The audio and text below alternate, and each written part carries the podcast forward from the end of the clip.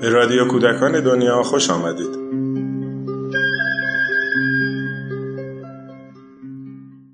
سلام مترجمین ادبیات کودک و نوجوان ایران بسیار تلاش کردند تا بچه های ایرانی با گستره وسیعی از ادبیات در سراسر دنیا آشنا بشن.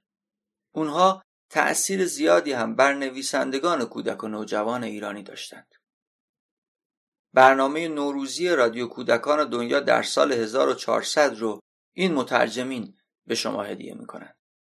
سیزده پیام از سیزده مترجم خانم ریحانه جعفری مترجم و نویسنده ادبیات کودک و نوجوان هستند.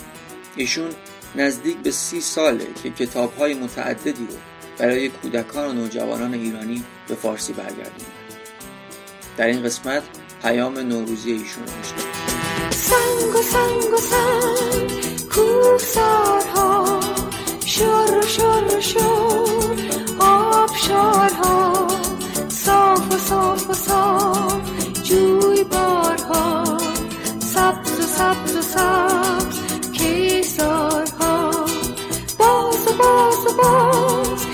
چشم آفتاب شاد و شاد و شاد خنده های آب شاخه ها و باد تاب تاب تاب سایه ها و خواب خواب خواب خواب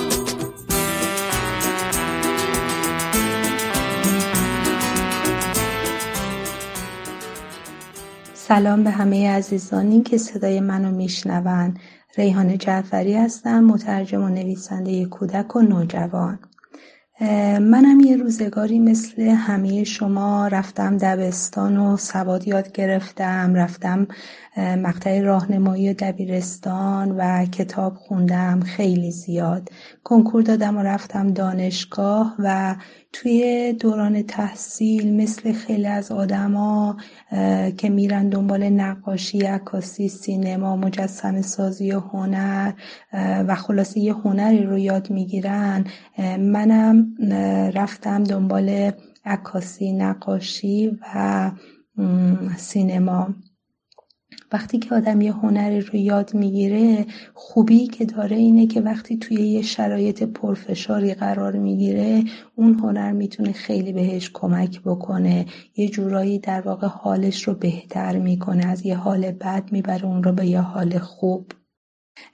در کنار کار هنری که کردم اینه که خیلی هم به خاطر نویسی علاقه داشتم و خیلی کتابهایی رو میخوندم که در واقع خاطرات آدم های بزرگی بود و زندگی نامه زیاد میخوندم. خودم هم دفتر خاطره داشتم دفتر خاطرات و اونها رو می نوشتم از کلاس فکر کنم پنجم ششم هفتم بود که خاطر نویسی رو شروع کردم.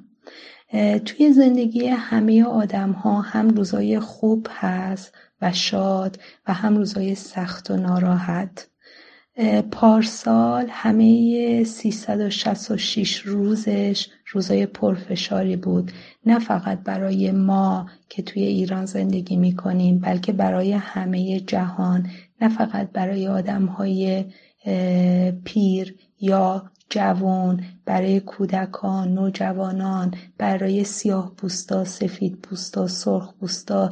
اصلا نه کاری به رنگ پوست داشت نه کاری به شهری که فرد توش زندگی می‌کرد داشت و نه به کشورش کار داشت نه به نه به مذهبش کار داشت نه به درجه علمی و شغلش کار داشت. چی بود که به هیچ چیزی کار نداشت؟ همین ویروسی که اومد و جهان را گرفت ویروس کرونا و بیماری کووید 19 رو آورد و تو دل همه کشورها انداخت متاسفانه و همه جا قرنطینه شد. یعنی توی خیابون ها به خصوص کشورهایی که خیلی رایت می‌کردن واقعا هیچ کس توی خیابون ها نمی اومد و حتی می‌دیدیم فیلم هایی رو که حیوونا اومده بودن توی خیابونا پرنده ها آهوها نمی‌دونم سنجاب راسو و غیرو ولی آدم توی خیابون دیده نمی‌شد. خوب یادمه که توی همین روزا که الان توی فروردین 1400 هستیم همین روزهای پارسال یعنی فروردین 99 که عید نوروز بود من یکی دو بار رفتم بیرون که خرید مواد غذایی بکنم. واقعا هیچ کس توی خیابونا نبود و غیر از اون سوپرمارکتی که ازش خرید مواد غذایی می‌کردیم هیچ مغازه‌ای باز نبود و واقعا خیلی خیلی به ندرت توی خیابونهای بسیار شلوغ تهران و ترافیک بسیار سنگینی که همیشه باهاش روبرو هستیم تک توک ماشین رو می‌دیدم که داره رد میشه. خاطر اینکه همه توی قرنطینه بودن و واقعا عید نوروزی وجود نداشت پارسال. و مردم به دید و بازدید هم حتی به دید و بازدید بزرگترها خانواده هم نتونستن برن و هر کسی توی خونه خودش قرنطینه شد. برای این روزهای روزهای قرنطینه یه جورایی باید خودمون رو نگه می داشتیم روحیه خودمون رو نگه می داشتیم حال خودمون رو یه جورایی سعی می کردیم خوب نگه داریم و هر کسی به فراخور حال خودش یه کارایی می کرد خب من چون به کارهای هنری علاقه داشتم یه مقدار نقاشی می کردم یا از گلدونایی که مثلا توی خونه داشتیم از گل و گیاهایی که میکاشتم و حالا جوونه می‌زدن اینا عکاسی می‌کردم و در کنار اونها شروع کردم به نوشتن. گفته بودم که براتون من خاطر نویسی و روز نویسی رو خیلی دوست داشتم از قدیم و همین کار رو شروع کردم به انجام دادن و حالاتی که برای خودم پیش می اومد رو شروع کردم به نوشتن و اسمش رو گذاشتم کرونا نویسی. خوب یادمه که یکی از کتاب های درخشانی که خونده بودم زندگی آن فرانک بود که دختر چهارده ساله ای که دو سال توی یک اتاق خیلی کوچیکی با پدر و مادر و خواهرش زندگی می‌کنه و همسایهشون البته در جنگ جهانی دوم در واقع در نزدیک بسیار نزدیک به آلمان های نازی که یهودی ها رو می‌گرفتن و به اردوگاه کار اجباری میفرستادن و یا اینکه اونها رو میکشتن و خاطرات خودش رو مینویسان فرانک. من پارسال خیلی یاد این خاطرات آن فرانک افتاده بودم که با بخشی از مسائل تاریخی اون روزگار واقعا آدم رو آشنا می‌کنه به اضافه حسال حالی که اون فرد در اون دوران داشته. و همینطور یک کتاب دیگری خونده بودم قدیما به نام یادداشت‌های زلاتا که داستان دختری بود به نام زلاتا تو جنگ های بوسنی هرزگوین که یازده دوازده سالش بود. و وقتی که کرونا نویسی می‌کردم خیلی یاد این افراد و افراد دیگری که کتاباشون رو خونده بودن و شرایط خاصی رو نوشته بودن و به تصویر کشیده بودن توی خاطراتشون با اونا خیلی همزاد پنداری می‌کردم و خیلی اونها یادم میومدن در کرونا نویسی من حالت هایی که برام پیش اومده بود رو طی تقریبا دو ماه و نیم فکر می‌کنم نوشتم و بخشهایش رو هم توی صفحه اینستاگرام خودم میذاشتم و خب می اومدن میخوندن دوستان و به من فیدبک هایی هم می‌دادن یا اینکه نظراتشون رو می‌گفتن برام جالب بود و اینکه چه اتفاق عظیمی در انسان میفته در این تنهایی قرنطینه واری که آدم بیشتر با خودش روبرو میشه با درون خودش روبرو میشه و کشفهایی که می‌کنه و خاطراتی که ورق می‌زنه و رویه های دیگری که از خودش می‌شناسه رو من در واقع این تجربه رو پارسال کردم و توی نوشته هام اینها اومد و برای همین وقتی که آدم اینها رو می نویسه می‌تونه بعدا هم با خوندنش چه بسا یادش بیاد. یه سری چیزایی که اگه شما ننویسین هیچ وقت دیگه یادتون نمیره نمیاد چون توی ذهن گم میشه میره. و همینطور این که این اصلا می‌تونن آماده ذهن من رو آماده بکنن برای اینکه بخوام اینها رو اصلا به رمان تبدیلشون بکنم به داستان تبدیلشون بکنم با نوشتن اون خاطرات اینا هر کدوم می‌تونن بعدا داستان بشن چون داستان ها همین هستن. در واقع از زندگی همین زندگی عادی ما هستش که میشه به داستان تبدیل بشه و چه بسا در یه شرایط خیلی خاص و ویژه مثل همین شرایط این بیماری. فکر می‌کنم این رو تجربه بکنید خاطراتتون رو بنویسید و خیلی لذت بخش این کار به نظرم. و اگر اهل نوشتن هستید و داستان نویسی حتی می‌تونه کمکتون بکنه بعدا که اینها بشه خوراک رمان ها و داستان هایی که بعدها خواهید نوشت. آرزو می‌کنم که در سال جدید درسته که هنوز ما نتونستیم با ویروس کرونا کاملا مبارزه صد درصد در جهان بکنیم ولی واکسنش اومده و امیدوارم که مردم کشور ما هم بتونن این واکسن رو بزنن. امیدوارم که آرامش و امنیت به دلهای ما برگرده نگران نباشیم از اینکه ممکنه این بیماری عزیزان ما را در بر بگیره از بین ببره یا حتی خود ما رو. و این استرس بره از دل ما بیرون که بتونیم زندگی معمولی رو بکنیم. ولی این بار با نگاهی دیگر قدردانتر و شوق گذارتر از قبل زندگی به زندگی معمولی برگردیم. و امیدوارم که بچه ها بتونن بازی بکنن بدون ماسک بازی بکنن در جمع وارد بشن به مدرسه برن.